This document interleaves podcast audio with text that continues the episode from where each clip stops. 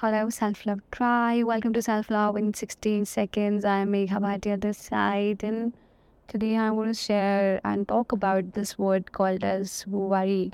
I've observed no matter what age we are at, we have this tendency to worry about things. I generally worry about whom I am going to marry, what will happen in my business. There are times when I'm worrying about little things in my life. And when I was sitting with my dad, my dad was worrying about his business and share market. Then I was sitting with my mother. She was worrying about that the maid is not coming and maid uh, had stolen something from the house. When I was sitting with my friends, they were worrying about their office and the corporate world. They were cribbing about it and whatnot. And I realized that we spend so much time in worrying about the things that's going to happen in the future or the things that have already happened in the past. And I sit here in my room right now.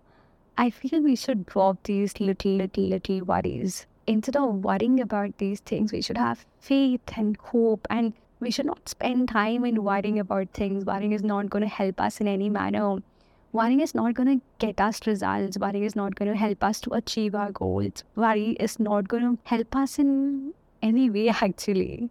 So, is it worth worrying? I know, as easy as it sounds, it is very difficult, but why not try not to worry? And instead of worrying, let's have faith that everything is going to be okay. Every single thing in your life is going to be okay. And when after two years, three years, you will connect the dots, it will all make sense to you. Stop worrying about the things right now that whatever is going in your mind, stop worrying, my dear. And in the end, don't forget to say to yourself, hey, self, I love you. And keep listening to my podcast. And also reach out to me on my Instagram account, that is Megha Bhatia31. Hit the bell icon so that you can receive these motivational podcasts from my side every single day. Keep loving yourself.